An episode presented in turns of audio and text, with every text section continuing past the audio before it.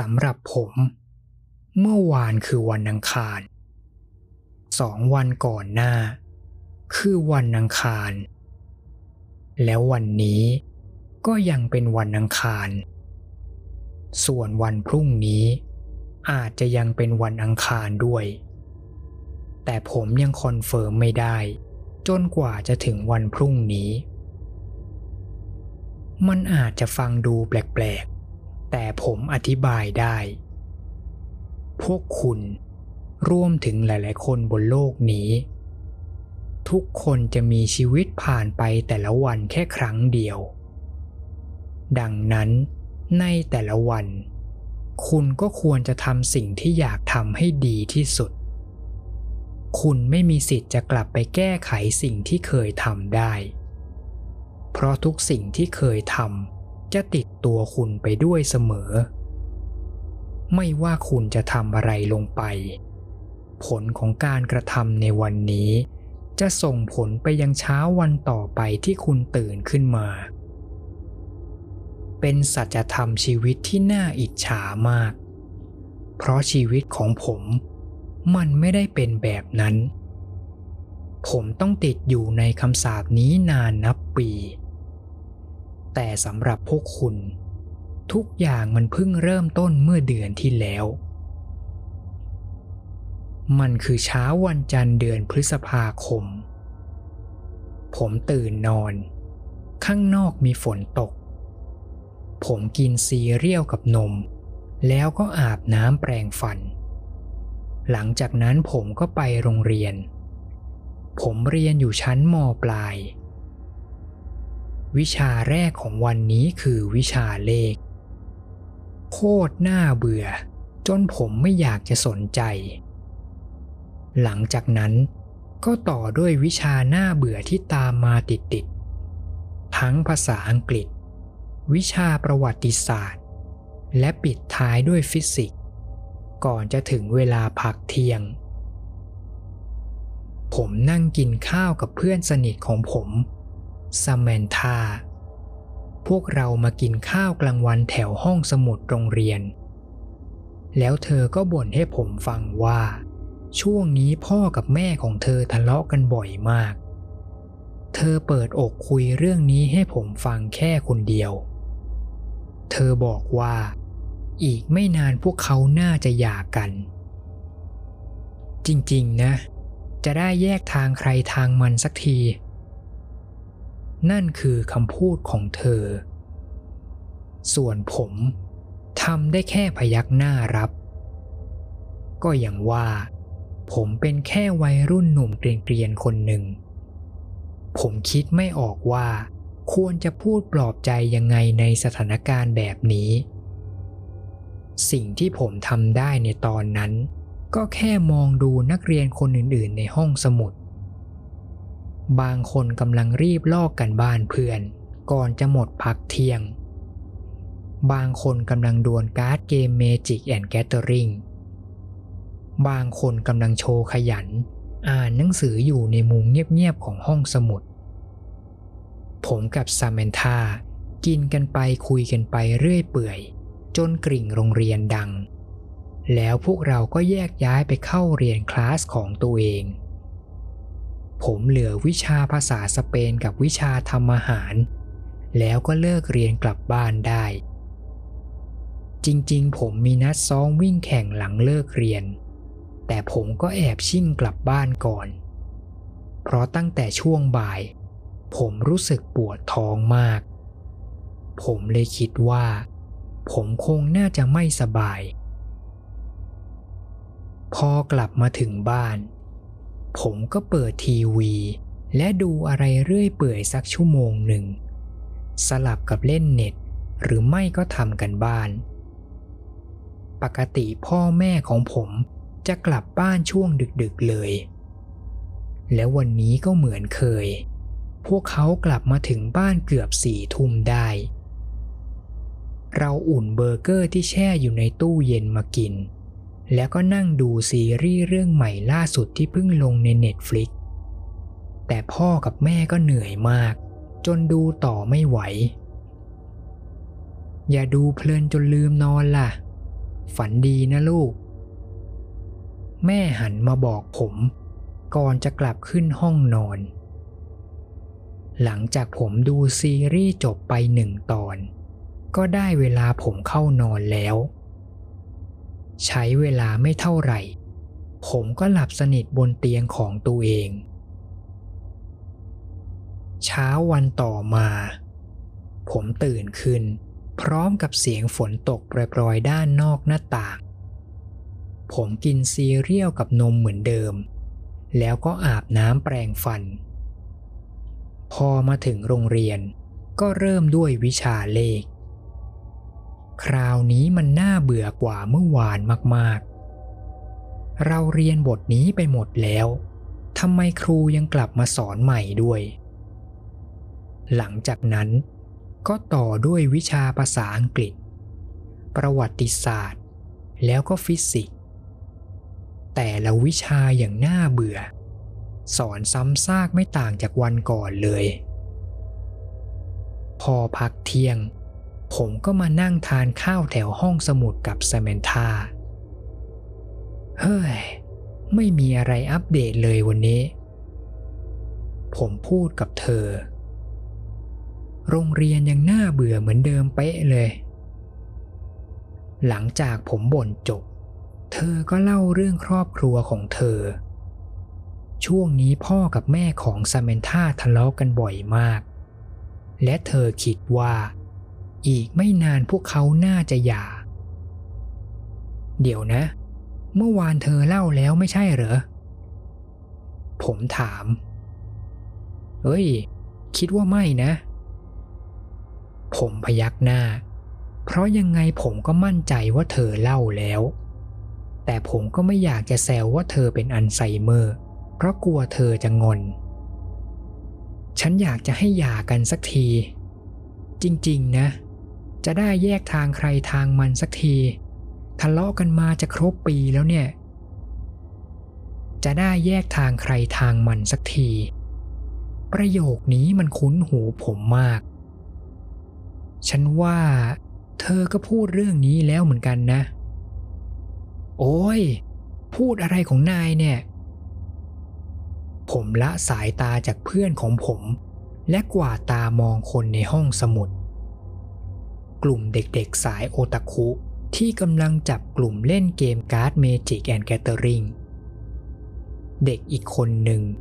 ที่กำลังนั่งปั่นลอกการบ้านเพื่อนก่อนจะหมดพักเที่ยง และเด็กผู้หญิงใส่แว่น ที่นั่งอ่านหนังสือเงียบๆอยู่ที่มุมห้องสมุด พวกเขาทุกคนนั่งอยู่ที่เดิมเหมือนวันก่อนไม่ผิดแน่ ๆ มาติน เป็นอะไรหรือเปล่าเนี่ย นายดูแปลกๆนะซามนท่าเขย่าไหล่ผม ทุกอย่างที่เกิดขึ้นมันคุ้นมากๆ แต่ผมตอบเธอกลับไปว่าผมไม่เป็นไร สงสัยเดจาวูเนี่ยหลังจากเราทานข้าวกลางวันเสร็จ ผมก็กลับเข้าเรียนคลาสช่วงบ่ายต่อ เย็นวันนี้ผมมีนัดซ้อมวิ่งแข่ง แต่ผมรู้สึกปวดท้องมากๆ ผมเลยต้องรีบกลับบ้านแทน พอมาถึงบ้าน ก็ตามคาด พ่อกับแม่ยังไม่กลับมา ผมเลยดูทีวีรอเหมือนกับวันที่แล้ว โดยที่มีหมาของผมอยู่เป็นเพื่อน รายการที่ฉายในทีวี ไม่ต่างจากวันก่อนเลยสักช่อง พอแม่กับพ่อกลับมาถึงบ้าน เราก็อุ่นเบอร์เกอร์ในตู้เย็นกิน และดูซีรีส์เรื่องใหม่ที่เพิ่งลงเน็ตฟลิกเดี๋ยวนะ ตอนนี้เราดูไปแล้วนี่ผมรีบทวง แต่แม่จำไม่ได้นะว่าเคยดูแล้ว แม่สายหน้า ส่วนพ่อเองก็คิดเหมือนกับแม่ ยังไม่ได้ดู เห็นไหมเนี่ย ในเน็ตฟลิกมันขึ้นว่าเรายังไม่เคยดูตอนนี้เลย แล้วนั่งดูได้ไม่ทันไร พวกเขาก็ง่วงจนดูต่อไม่ไหว และในจังหวะที่พวกเขากำลังเดินขึ้นบันได ผมเห็นแม่ที่หันมาและกำลังอ้าปากพูด แล้วผมก็รู้ทันทีว่าแม่จะพูดอะไร และกลายเป็นผมที่พูดตัดหน้าก่อน อย่าดูเพลินจนลืมนอนล่ะ เฮ้ย อ่านใจแม่ได้ขนาดนี้เลยเหรอเนี่ย ฝันดีนะลูก ความรู้สึกเดจาวู ฝังอยู่ในหัวของผมตลอดทั้งวัน ทุกอย่างที่เกิดขึ้นวันนี้ มันเหมือนกับเมื่อวานไปเป๊ะพอผมกลับขึ้นเตียง ผมเพิ่งจะสังเกตมือถือตัวเองครั้งแรก วันนี้ วันจันทร์ที่ 19 พฤษภาคม ผมถึงกับตกใจจนสะดุ้งลุกขึ้นจากเตียง นี่ผมฝันเห็นเหตุการณ์หนึ่งวันล่วงหน้างั้นเหรอ หรือความทรงจำที่เกิดขึ้นเมื่อวานไม่ใช่เรื่องจริง แต่ถึงจะรู้สึกสับสนและเครียดขนาดไหน ความเหนื่อยก็บังคับให้ร่างกายของผมกลับมานอนบนเตียง วันต่อมา ทุกอย่างยังเป็นเหมือนเดิม รวมถึงวันถัดไป บทสนทนาเดิมๆเกี่ยวกับครอบครัวที่จะหย่ากันของซาเมนธาค่าเปลี่ยนที่น่าเบื่อเหมือนเดิม นั่งดูซีรีส์ใหม่ล่าสุดที่เพิ่งเข้าเน็ตฟลิกกับตอนเก่าที่ผมวนดูไม่รู้รอบที่เท่าไหร่แล้ว และถึงขั้นจำได้หมดแล้วว่า แต่ละคนจะพูดอะไรกับผมบ้าง จนกระทั่ง มาถึงคืนวันจันทร์รอบที่ห้าผมสัญญากับตัวเองแล้วว่า ถ้าพรุ่งนี้ผมตื่นมาแล้วยังเป็นเหมือนเดิมอีก ผมจะต้องไปโรงพยาบาล หรือไม่ก็ไปหาคนมาช่วยหาคำตอบว่ามันเกิดอะไรขึ้นกับผมกันแน่ และเมื่อมาถึงวันที่หก ทุกอย่างไม่เหมือนเดิมอีกแล้ว ซีเรียลในตู้เย็นหมด คาบวิชาเรียนไม่เหมือนกับวันก่อนๆ ส่วนสมนธาก็ไม่มาเรียนวันนี้ ซึ่งผมเดาว่า เธอน่าจะลาหยุดเพราะปัญหาในครอบครัว และปฏิทินในมือถือของผมที่ไม่ได้บอกว่าวันนี้เป็นวันจันทร์ที่ 19 พฤษภาคมอีกต่อไป แต่มันคือ วันอังคารที่ 20 พฤษภาคม ผมไม่เคยรู้สึกดีใจขนาดนี้มาก่อนในชีวิตเลย แต่แล้วพอมาถึงวันต่อมา ซีเรียลในตู้เย็นหมดเหมือนเดิมซาเมนท่าไม่มาเรียน และมือถือของผมที่แจ้งข่าวร้ายครั้งใหญ่ วันนี้ยังเป็นวันอังคารที่ 20 พฤษภาคม และเป็นวันอังคารที่ 20 ที่วนซ้ำทั้งหมด 8 รอบ แต่ละวันที่ผมต้องกลับมาเจอเหตุการณ์เดิมๆทำให้ผมกลัวว่า ผมอาจจะติดอยู่ในลูกเวลาอะไรสักอย่าง แต่พอมาถึงวันถัดไป จากที่ผมนึกว่า มันจะเป็นวันอังคารรอบที่ 9 มันเปลี่ยนเป็นวันพุธ วันพุธที่วนลูปทั้งหมดสี่รอบ วันพฤหัสซ้ำสามรอบ วันศุกร์อีกเก้ารอบ และสลับสับเปลี่ยนแบบนี้ไปเรื่อยๆ จากสถิติที่ผมเจอมา ผมจะวนลูปแต่ละวันเฉลี่ยอยู่ที่ 3-6 รอบ ทุกวันจะถูกรีเซ็ตกลับไปเริ่มใหม่ เมื่อผมตื่นนอน บางครั้ง ผมก็ลองเปลี่ยนสิ่งที่ตัวเองทำ เช่นเดินเลี้ยวซ้าย แทนที่จะเลี้ยวขวา เพราะผมรู้ว่า ข้างหน้าจะมีอุบัติเหตุรถชน ผมจะคอยเลี่ยงเจอพวกที่กำลังอารมณ์ไม่ดีในวันนั้น แล้วก็เลิกดูซีรีส์ในทีวี เพราะผมจำได้หมดแล้วว่า ตัวละครแต่ละตัวในตอนนี้จะพูดอะไรบ้าง และผมก็เริ่มจับทริคได้ วันสุดท้ายของลูปเท่านั้น ที่จะมีผลกับวันต่อไป อย่างเช่น มันมีวันจันทร์หนึ่งที่วนลูปทั้งหมดสี่รอบ ตอนวันจันทร์รอบที่สองผมก็ไปแกล้งพังจักรยานตัวเอง และพอผมเข้านอน และตื่นมายังเป็นวันจันทร์อยู่ จักรยานของผมก็จะกลับมาเป็นปกติ แต่ผมไม่ควรจะทำตัวเกรียนๆในลูปสุดท้ายของวันจันทร์เด็ดขาด เพราะไม่อย่างนั้น สิ่งที่ผมทำจะมีผลกับวันใหม่ ซึ่งก็คือวันอังคาร นึกภาพตามผมออกใช่ไหมครับ ผมสามารถทำอะไรกับใครก็ได้ แล้วมันก็ไม่มีผลอะไรกับผมด้วย ตราบใดที่ผมเข้านอนแล้วตื่นมาเจอว่ายังคงเป็นวันเดิม ฟังดูดีเลยนะครับว่าไหม แต่มันก็มีปัญหาอยู่อย่างหนึ่ง นั่นคือ ผมไม่สามารถรู้ล่วงหน้าได้เลยว่า แต่ละวันจะวนลูปกี่รอบ ผมเคยติดอยู่ในลูปซ้ำวันเดิมมากที่สุดถึง 17 รอบ ซึ่งมันคือวันที่คุณยายของผมเสีย ผมอยู่ในห้องโรงพยาบาลกับคุณยายแค่สองคน และทุกครั้ง ผมต้องเห็นภาพของคุณยายที่กำลังทรมานเพราะโรคร้าย เสียงเครื่องวัดชีพจรที่กำลังอ่อนลงร่างผอมบางหนังติดกระดูก จนดูเหมือนจะเป็นศพมากกว่าจะเป็นคุณยายของผม สายตาของเธอ มองตรงมา ปากของเธอกำลังขยับ เหมือนว่าพยายามจะพูดอะไรบางอย่าง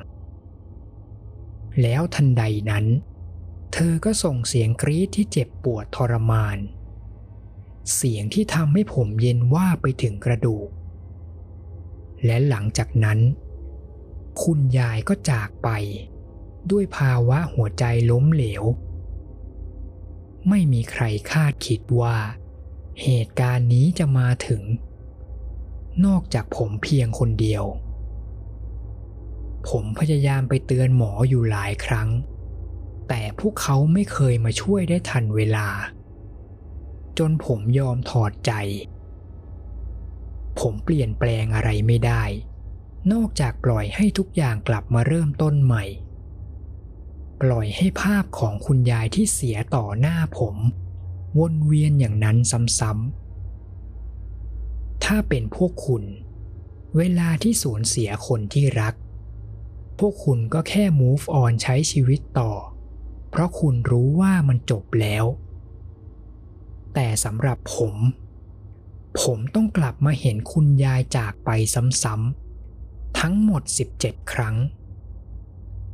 การที่ต้องมาเห็นคนคนหนึ่งตายจากไปซ้ำๆ มันไม่ใช่เรื่องง่ายเลย หลังจากวันนั้น ผมก็ได้รู้เกี่ยวกับลูปเวลาเพิ่มขึ้นมาอีกเรื่อง ผมคิดว่าที่แต่ละวันมีจำนวนรอบการวนลูปที่ไม่เท่ากัน มันน่าจะขึ้นอยู่กับความเครียด และความรุนแรงที่เกิดขึ้นในวันนั้นๆ ยิ่งถ้าเป็นวันที่ทรมาน และผมอยากจะให้มันจบไปเร็วๆ วันนั้นแหละครับ มันจะคือวันที่วนลูปซ้ำบ่อยเป็นพิเศษ ทุกความกลัวที่ผมต้องเจอ ทั้งความเจ็บปวดทั้งร่างกายและจิตใจ ผมต้องวนเวียนกลับมาเจอมันซ้ำๆ จนบางครั้ง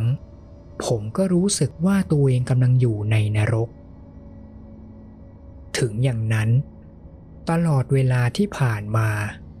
ผมก็ไม่เคยคิดจะบอกเรื่องนี้กับใคร เพราะผมคิดว่า บอกไป พวกเขาก็ต้องหาว่าผมสติไม่ดี อีกอย่างผมก็เริ่มจะชินกับชีวิตที่ต้องวนลูปซ้ำๆแล้ว และมันก็มีข้อดีที่ผมยังไม่ได้บอกพวกคุณ คะแนนเกรดของผมดีขึ้นมาก เพราะผมรู้ว่าวันสอบจะมีเรื่องอะไรบ้าง และต้องตอบยังไง หรือไม่ก็แอบเล่นทายผลบอลเพื่อหาตังค่าขนมเพิ่ม และที่ผมชอบทำบ่อยๆ คือลองไปจีบสาวระดับท็อปของโรงเรียน ผมจะจีบแล้วแห้วยังไงก็ไม่เป็นปัญหา ตราบใดที่วันต่อไปยังวนลูปอยู่ แต่มันยากมากที่จะทำอะไรใหญ่ ๆ ด้วยข้อจำกัดของเรื่องเวลา ดังนั้น ผมเลยไม่มีความสามารถถึงขนาดจะช่วยชีวิตใครได้ หรืออะไรทำนองนั้น จนมาถึงวันนี้ อย่างที่ผมบอกก่อนหน้า ว่าผมไม่เคยคิดจะเล่าเรื่องนี้ให้ใครฟัง แต่ตอนนี้ ผมคิดว่ามันถึงเวลาแล้ว วันนี้ผมอยู่ในลูกวันอังคารรอบที่ 9 ไม่แน่ นี่อาจจะเป็นวันอังคารรอบสุดท้าย หรือไม่ ก็เป็นวันสุดท้ายในชีวิตผม ผมจะเล่าให้ฟังว่าวันนี้เกิดอะไรขึ้น ผมตื่นขึ้นมาบนเก้าอี้ติดหน้าต่างเครื่องบิน วิวด้านนอก ผมเห็นมหาสมุทรกว้างสุดลูกตา กับท้องฟ้าที่มืดสนิท เวลาในมือถือของผมบอกว่า ตอนนี้เป็นเวลาตีสี่ตอนนี้ครอบครัวของเรา กำลังนั่งเครื่องบินเพื่อจะเดินทางไปเที่ยวที่ญี่ปุ่น แม่นั่งอยู่ข้างๆ ผมเลยปล่อยให้เธอหลับต่อ ระหว่างนั้น ผมลองเปิดหน้าจอคอมพิวเตอร์ที่อยู่ตรงเบาะนั่งตรงหน้าผม เราเหลืออีกเจ็ดชั่วโมงจะถึงที่หมาย ผมหยิบนิตยสารแจกฟรีบนเครื่องบินขึ้นมาอ่านสักพัก ก่อนจะพลอยหลับไป จนถึงเวลาหกโมงเช้า ผู้โดยสารรอบตัวที่ผมเห็นยังหลับอยู่ ยกเว้นผู้ชายตัวใหญ่ที่นั่งอยู่แถวหน้าผม เขารูปร่างถวม ใส่ชุดสูทสีขาวกับกางเกงขายาวสีเทา และหัวล้าน พอถึงเวลาหกโมงกับอีก 13 นาที ผู้ชายคนนั้น ก็ปลดเข็มขัดนิรภัยออกและลุกขึ้นยืน ผู้โดยสารที่นั่งข้างๆ กับคนที่อยู่เบาะถัดไป ถึงกับหันมามองด้วยความแปลกใจ เขาตัวสูงมากจนหัวเกือบจะติดกับเพดาน และไม่นาน ผู้ชายตัวสูงใหญ่ก็ล้วงมือลงไปในกระเป๋ากางเกง และหยิบวัตถุบางอย่างสีดำออกมา หลังจากนั้นก็มีเสียงโวกเวกโวยวายดังขึ้น ทุกคนหยุดอยู่กับที่ หุบปากเดี๋ยวนี้ ห้ามลุกเด็ดขาด ผมเห็นผู้ชายอีกจำนวนหนึ่ง ลุกตามขึ้นมาตามมุมต่างๆ ในเครื่องบิน พวกเขาทุกคนมีปืน และทุกคน มีลักษณะคล้ายกันหมด สวมชุดสูทอายุรุ่นราวคราวเดียวกัน และพวกเขาทั้งหมดกำลังปล้นเครื่องบิน ผู้โดยสารหลายคนต่างร้องไห้ โดยเฉพาะผู้หญิงที่นั่งอยู่แถวหลังถัดจากผม เธอกลัวจนสติแตก ร้องขอความช่วยเหลือไม่หยุด จนชายร่างท้วมเดินตรงเข้ามาหาเธอ บอกให้หุบปากไงวะ อย่าอย่าอย่าทำหนู หุบปาก หูของผมถึงกับอือกับดวงตาที่พร่ามัว แต่ผมยังพอจะเห็นคราบสีแดงที่เลอะติดกำแพงและเบาะที่นั่งรอบๆ เสียงกรีดดังสนั่นรอบตัวผม กับเสียงเด็กทารกร้องไห้ที่น่าจะดังจากที่นั่งด้านหลังสุดของเครื่อง ถ้าพวกแกไม่หูปากจะเป็นแบบนี้ แม่ดึงผมมากอดไว้แน่น โดยที่มีผู้ชายคนหนึ่ง ชี้ปืนมาทางเรา พวกมันน่าจะมีอย่างน้อยสิบคน หลังจากนั้นไม่มีใครกล้าจะขยับตัวแม้แต่นิดเดียว จนผมได้ยินเสียงปืนอีกสองนัด ดังมาจากทางด้านหน้าของเครื่อง แล้วตอนนั้นเอง ผมก็เริ่มรู้สึกว่า เครื่องบินกำลังดิ่งลง ภาพวิวนอกหน้าต่าง เผยให้เห็นมหาสมุทรที่เริ่มใกล้เข้ามามากขึ้นเรื่อยๆ ไม่กี่วินาทีต่อมา เครื่องบินตกกระแทกสู่ผืนน้ำ